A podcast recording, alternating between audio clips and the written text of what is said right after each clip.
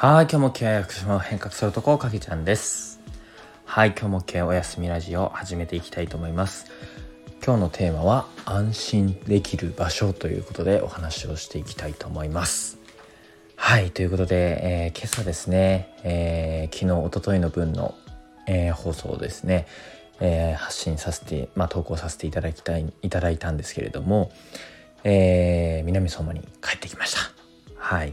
えー東京出張ということで何日間かな？4日間ぐらいですね、えー行っていまして福島マルシェの方はの販売のお手伝いだったりとか、えーしていたんですけれども、えーその間ですね、まあ、あの自分の自宅の南相馬の方ではあの妻の方が一人で、え待ってくれていて。えやっとですね、え今日帰ってきたというところなんですけれどもいやまあ今日のテーマの安心できる場所というところもまさに、えー僕の安心できる場所というところがこの家庭というところなので、まあ、そこをお話ししていきたいなというふうに思ってるんですけども、えー皆さんどうですかね？皆さんにとっての安心できる場所ありますか？はい、えー僕はまあその家庭なんですけれども、まあ、皆さんそれぞれですね安心できる場所というのは、えー家族以外もあったりするかなというふうに思います。例えば友人だったりとか、まあ、恋人だったりとか、まあ、あとはサークルとか、えーまあ、大学内とか、まあ、そういう学校学校生活の、まあ、そういう安心できる場所とかもそれぞれあると思うんですけどもやっぱりね、えー僕も生きていく上で、まあ、この安心できる場所があるかないかによって、えーだいぶその人生の、えー充実度っていうのは変わってくるんじゃないかなというふうに思っています。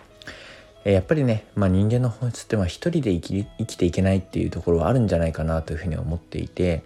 えーこの前もね友人とあの話してたんですけどもやっぱり結局あの最後は人だよねというところで人とのつながりとか、えーそういったところ、まあ、頼りにできる場所がないとどうしてもやっぱ自分一人で自立するっていうのも、えー自立というのもただ単に自分で一人で立つというよりかは、えー自分で芯を持ってあの人生を歩んでいくことは非常に大事だと思うんですけども、えー誰か頼りにできる人が一人でもいないとですね、えーやっぱり孤独になっていって、えーしまうんじゃないかなというふうに思ってます。なのでですね、えー誰しもやっぱり頼れる人がいて、えーそういったこう安心できる場所がですね、えー必要なんじゃないかなというふうに思っています。で、まあ、僕はですね、えー昨年の、まあ、末にですね結婚をしてですね、えー家庭というところを持っていて、まあ、そこが本当に一番の安心できる場所なので、えーそこがあること自体がですね僕の人生の、まあ、生活の中での充実度をすごく上げてくれているなというふうに日々感じてますし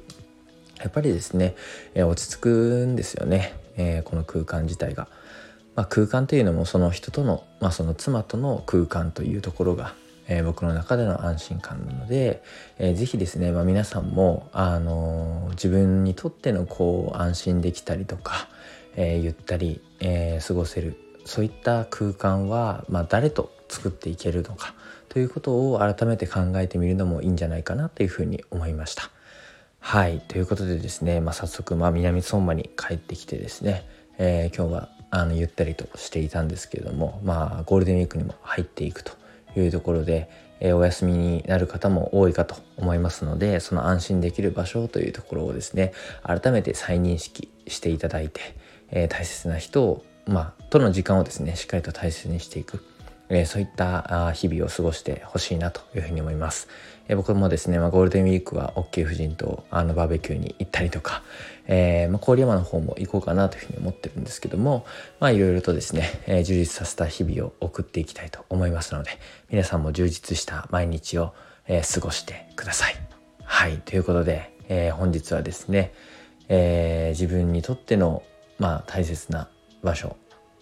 あのそういったところをですねお話しさせていただきました。皆さんも是非考えてみてください。ということで今日も一日自分を今日も OK というふうに認めて明日も元気よく楽しく過ごしていきましょう。ということで今日も OK おやすみなさい。